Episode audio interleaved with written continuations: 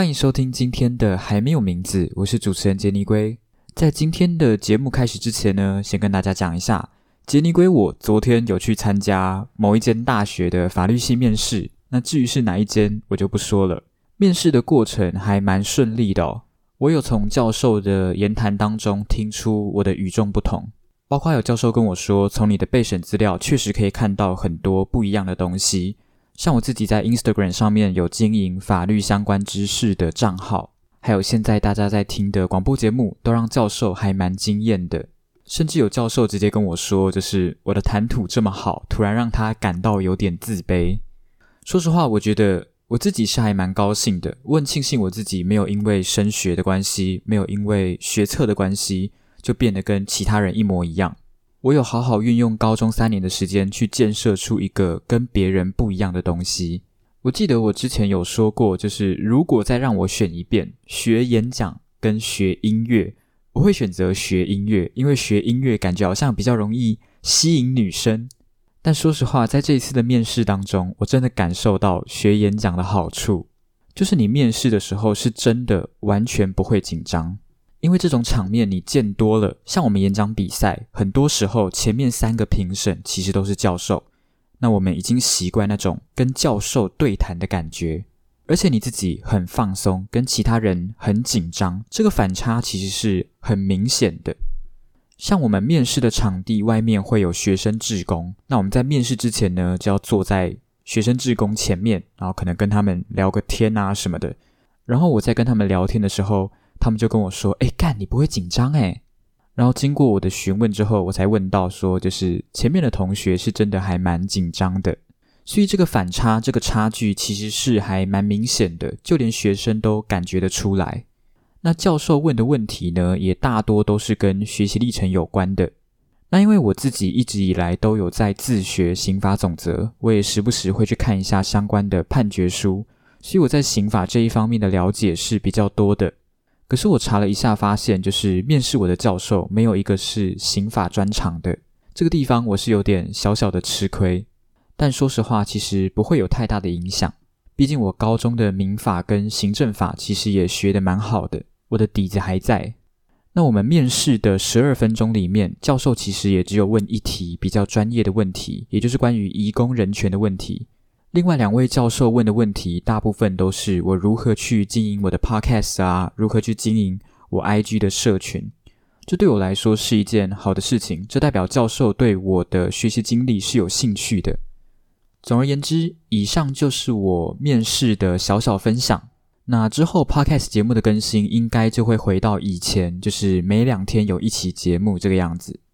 我必须说一下，就是。因为考试跟面试这个东西，其实还是很看运气。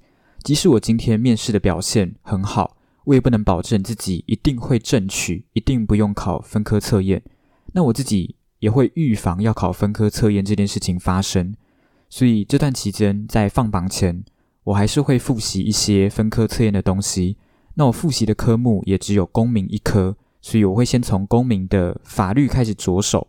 那因为我高中的公民其实学得很稳，所以现在一些印象都还在。我之后要复习也非常的容易，所以先复习法律为主。那如果之后真的要考分科测验，我花一个月的时间去学公民这一科比较偏商业的知识，也会比较容易。那如果之后很幸运的不用分科测验，那也挺好的，因为我把高中的法律知识再复习一遍，那个印象又更深刻。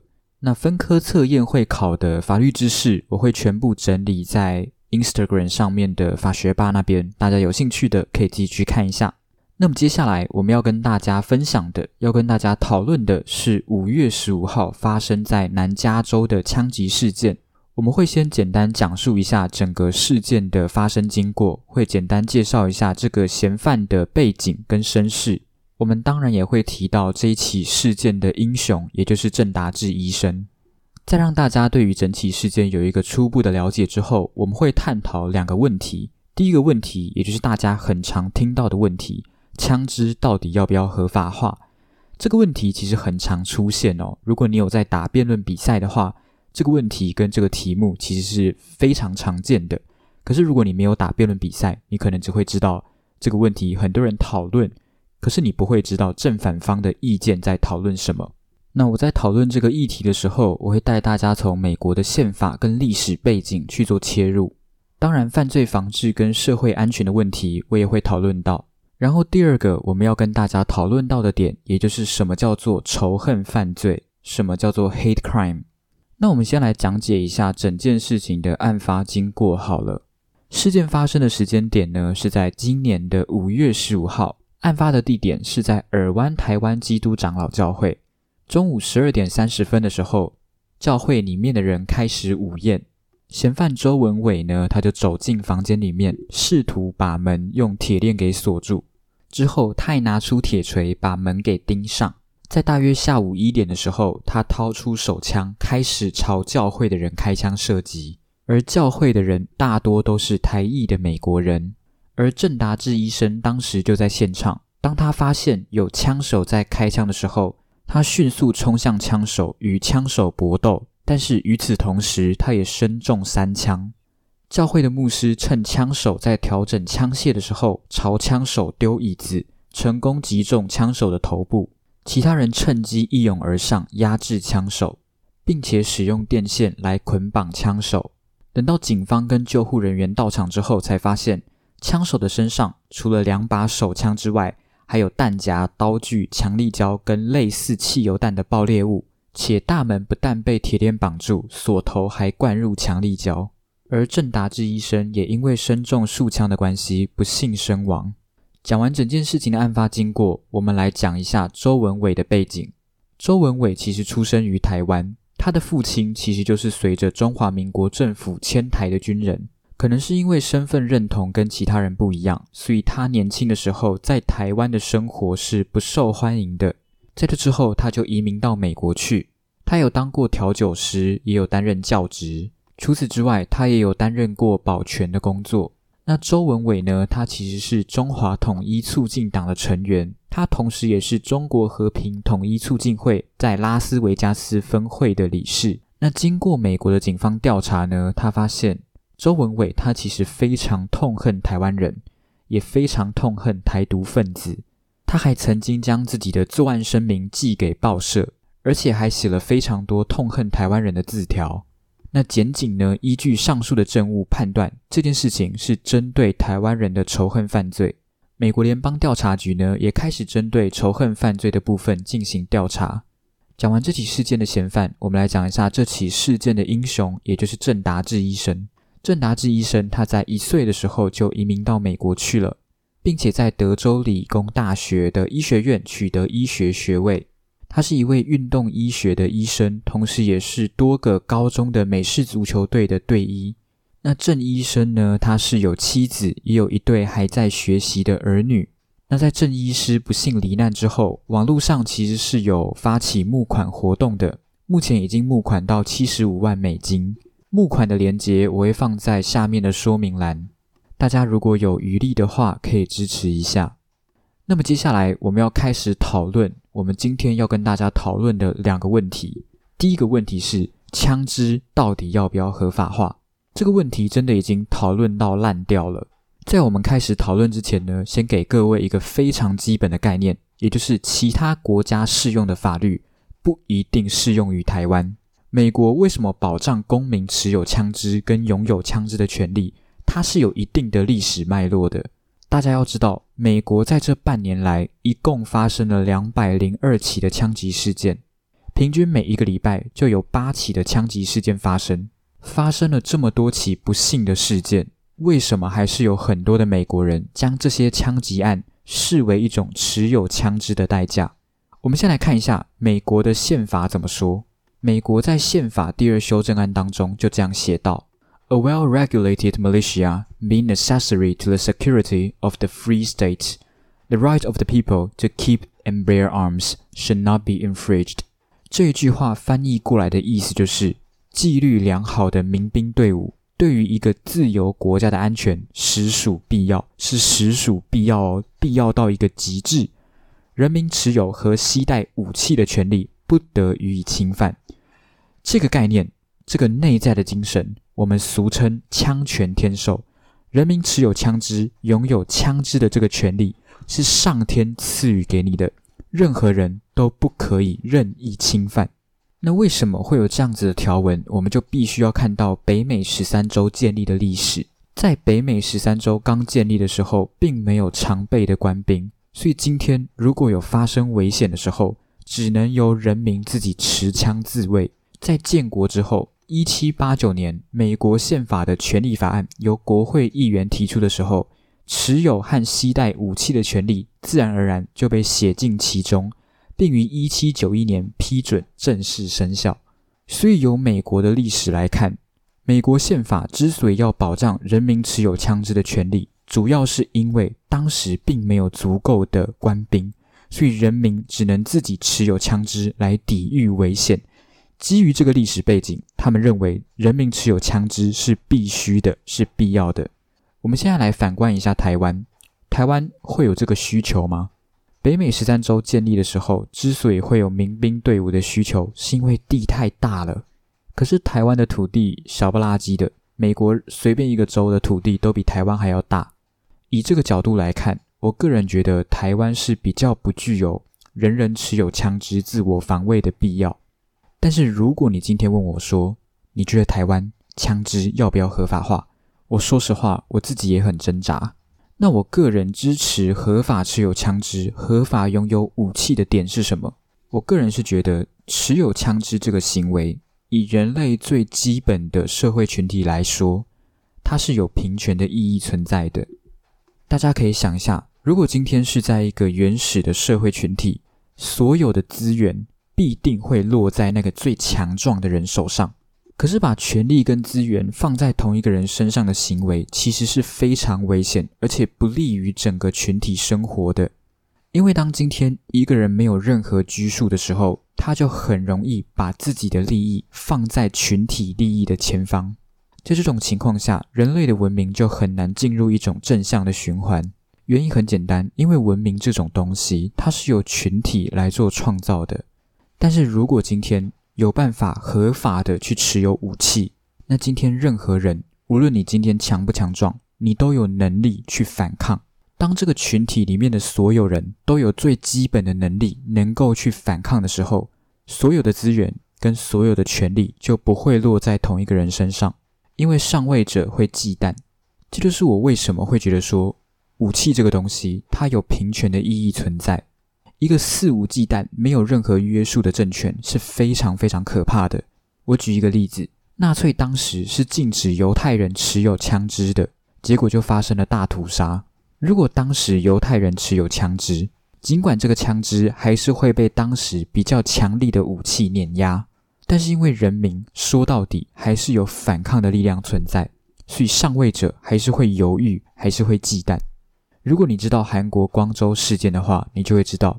一个武力跟权力都十分强大的政府，能够干出多恶心的事情？政府能够切断一切城市与外界的联系，在里面疯狂屠杀。基于上述这几个点，我其实也很难说服自己，枪支不要合法化。其实每当大家提到枪支要不要合法化这个点，大家最常提到的就是关于犯罪防治跟社会安全的问题。